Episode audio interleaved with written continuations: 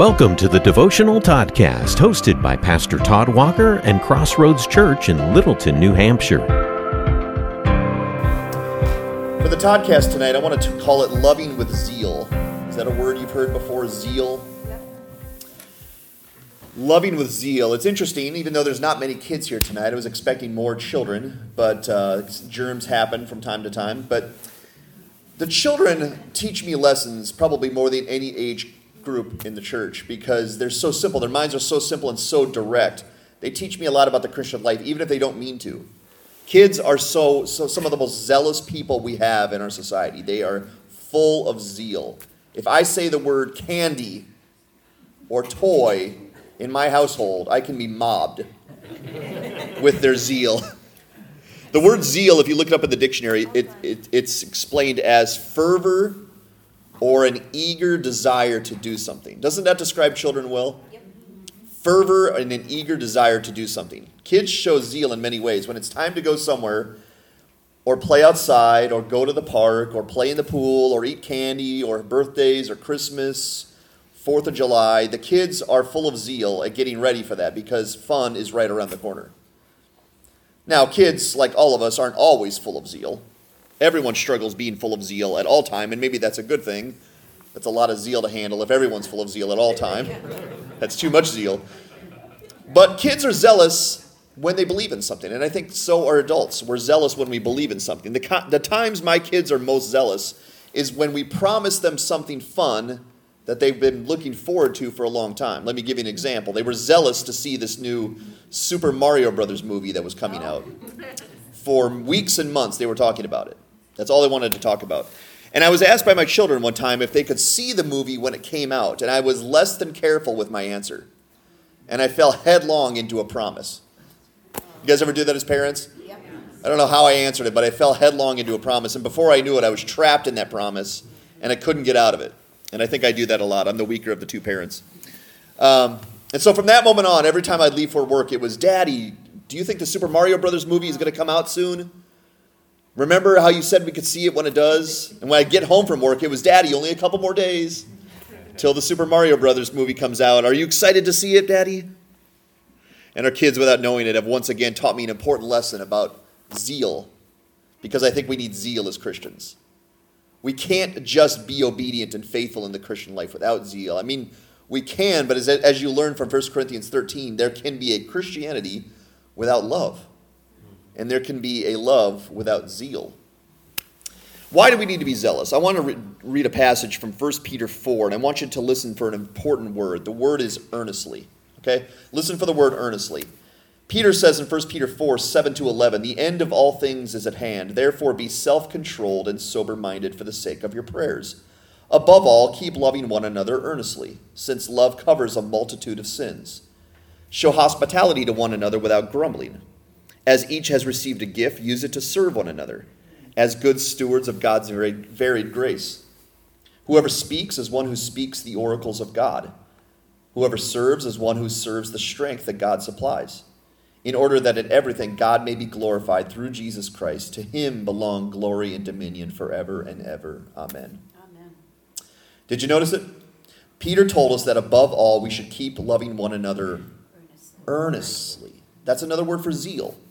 He didn't just tell us to keep loving one another, but to do so with zeal, fervor, and eager desire. Now, yes, of course, we should love others as a duty, right? But don't you get tired of people telling you to do things as a duty over and over, like pastors? Reminding you, like our parents did growing up, take out the trash, clean up your room. Pastors reminding you all the time, make sure you love this week. And you're like, yes, Pastor, we'll do our best to love. And from the perspective of pastors, we get tired of it also. We get tired of having to remind people to stay on track with love. And it doesn't mean our church is not loving, we as pastors just know that's the most important thing in the Christian life is we want our people to go the right way. We want everyone to stay on the track of love because we see it in the word of God over and over and over. And I as your pastor genuinely want Crossroads Church to be zealous towards loving. And it seems like Peter wanted that also for his readers. Zeal is like a motorboat. It's like the motor in a boat that gives it the speed and the power to get to the destination it needs to get to. We don't just want to love like Jesus did. We want to we want the proper motor to love every single day of our lives until he comes back. And that's a large task.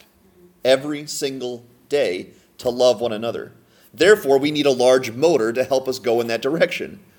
And just like my kids have a large motor of fun and excitement behind them when they're thinking about the Super Mario Brothers movie, we need the same energy for walking in love. But perhaps that seems ridiculous. It's like when my mom used to tell me as a little boy, Todd, don't have a bad attitude when I ask you to do something. And I would think, come on, mom. The thing you're asking me to do is not fun and it's hard. If I want a bad attitude, that's my call. You want me to pretend I'm enjoying something that's hard and not fun? See how I speak messages back to my mom from the pulpit.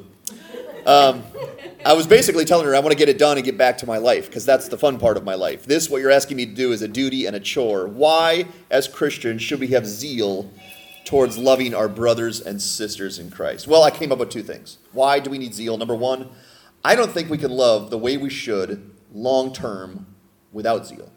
I don't believe we can. We can love for a season, we can love in short little snippets. But if we desire to get our boat, the Christian boat, to the shore side of heaven, we need a strong motor to help us finish that race. And I believe zeal is that motor.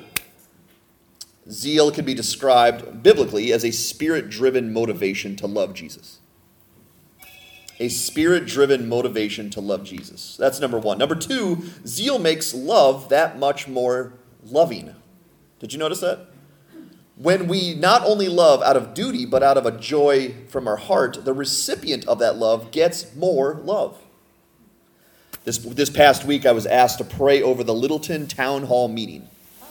And it was, yeah, it's quite an honor. I am, and they're going to call me back uh, on a regular basis um, to pray over their meetings, which is a great honor. And it was interesting. I sat during for part of the meeting, and they were talking about their EMS services. And the EM, EMS department, Emergency Medical Services, like many, are shorthanded these days. And the chief of the fire department was there, and he was saying that they not only want their EMS agents to have the same energy to keep going in spite of all the hard things and the long hours. He said this He said he wanted his agents to have the same energy of their compassion for their duties. For obvious reasons, right? It's not just love as an EMS person, but a compassion with the love. That takes the love to a whole nother level. And it was interesting to hear that because I think that's an interesting illustration for the church. The fire chief of Littleton, like your pastor, wants his agents to be zealous about taking care of their people because he knows that the love is better when compassion and zeal come attached to it. Now, yes, we can love out of duty, and sometimes we love only out of duty. But if we love only out of duty, number one, it's going to wax and wane based on a dozen different variables. I'm tired, I'm stressed, they angered me this week. Um, number two, it won't be the kind of love that the Lord gives us because the Lord's love is always full of compassion and zeal and joy. When I first went into ministry, this is an interesting story. A fellow minister described me as being too zealous. He said, You're like a bucking bronco, all energy and no direction. yeah, that was savage. And this, this man may have been a little right. Um, but at that time, in that season of my life, that comment was hurtful to me because it felt like a wet blanket was being thrown over my zeal towards loving others and serving the kingdom of God. Because zeal was not my problem. What was my problem? My problem was guidance. I needed guidance for the zeal. I didn't need the zeal to go away. Now, yes, we need direction, we need wisdom, and we need order in the Christian life from the Holy Spirit. But may it never be that we lose our zeal. Amen? When we love, because when that love is teamed with an earnest heart, it's a love that resembles Jesus. Proper love with zeal can change the world. It really can. And when we have zeal in our love, something else profound happens too. We start to lose track of all the petty crimes that people commit against us. When we become transfixed upon loving those around us, we start to care less about how we're being treated, and we become less self focused and more others focused. My wife, she's not here tonight because we have a couple sick kids, but my wife is a good example of this. She will notice from time to time that I am tired and in need of rest, and that's a funny thing for a mother of eight to notice about me. But she will from time to time say, I need, why don't you go in the bedroom and rest, and, and I'll take care of the kids. I'm going to bring you coffee. I'm going to bring you some pie. Go in the go in the bedroom and rest and just turn your mind off. Yeah, the pie, a little insert there. Kevin, what what are we laughing at? Oh, Ken, what are we laughing at? The pie? Oh, make make a note of that, Tammy. Make it. Tammy, get get your notebook out and write down with pie. That. oh boy.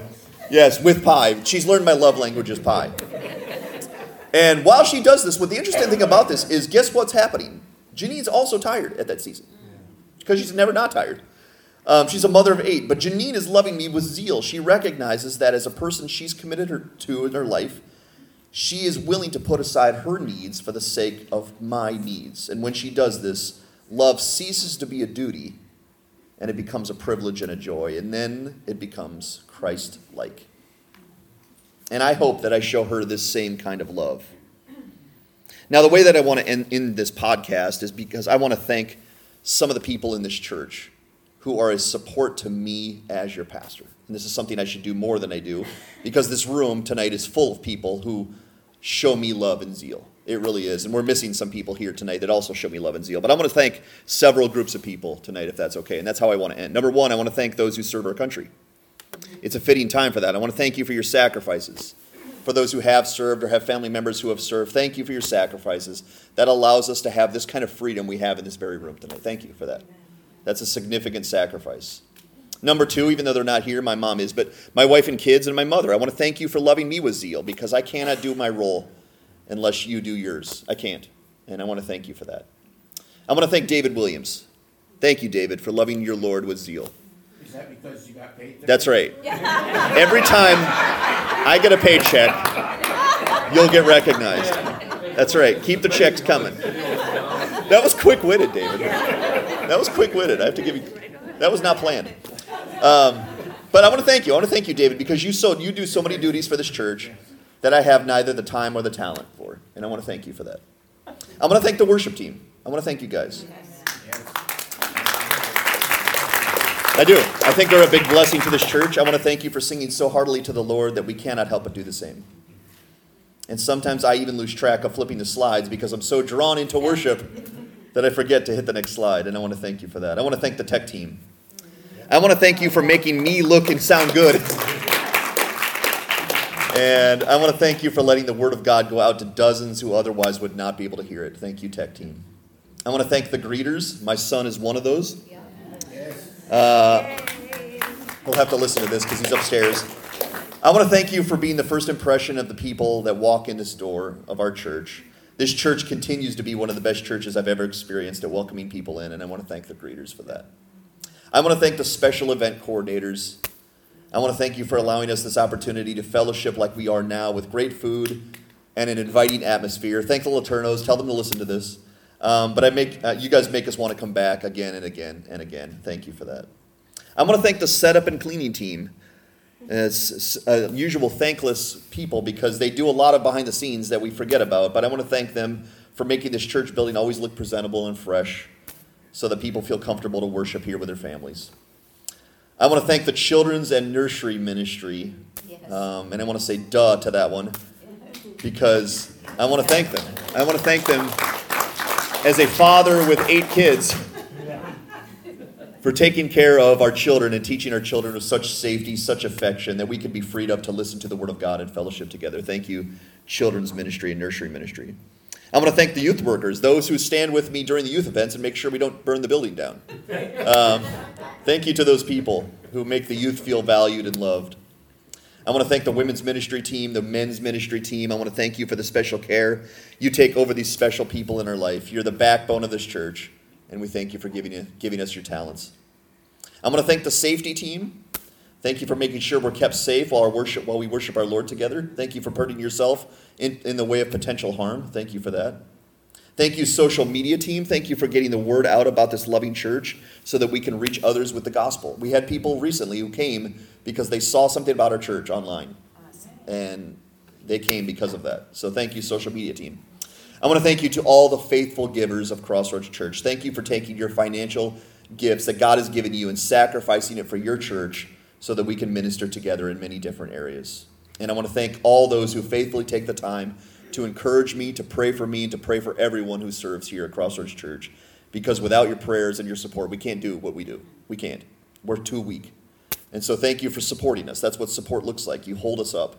And so I thank you for those people. And for anybody I may have missed, and for all those who come regularly Wednesday night and Sunday, I want to thank you as well for standing with us as we serve the Lord Jesus together. This is a beautiful church. It has been when I arrived, it still remains that to this day. And I'm so privileged to be a part of it. So is my family.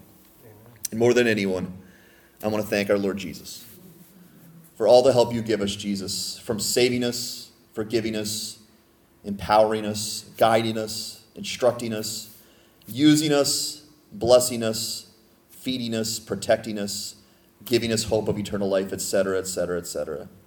And I want to encourage all of us to continue to serve the Lord and his people with love and zeal because Jesus does it for us every hour of every day, and he will for the rest of eternity. And I want to thank everyone who came out tonight, and I want to bless Crossroads Church by praying for us tonight as we leave so that we can continue to go out in love with zeal. Would you bow with me in prayer?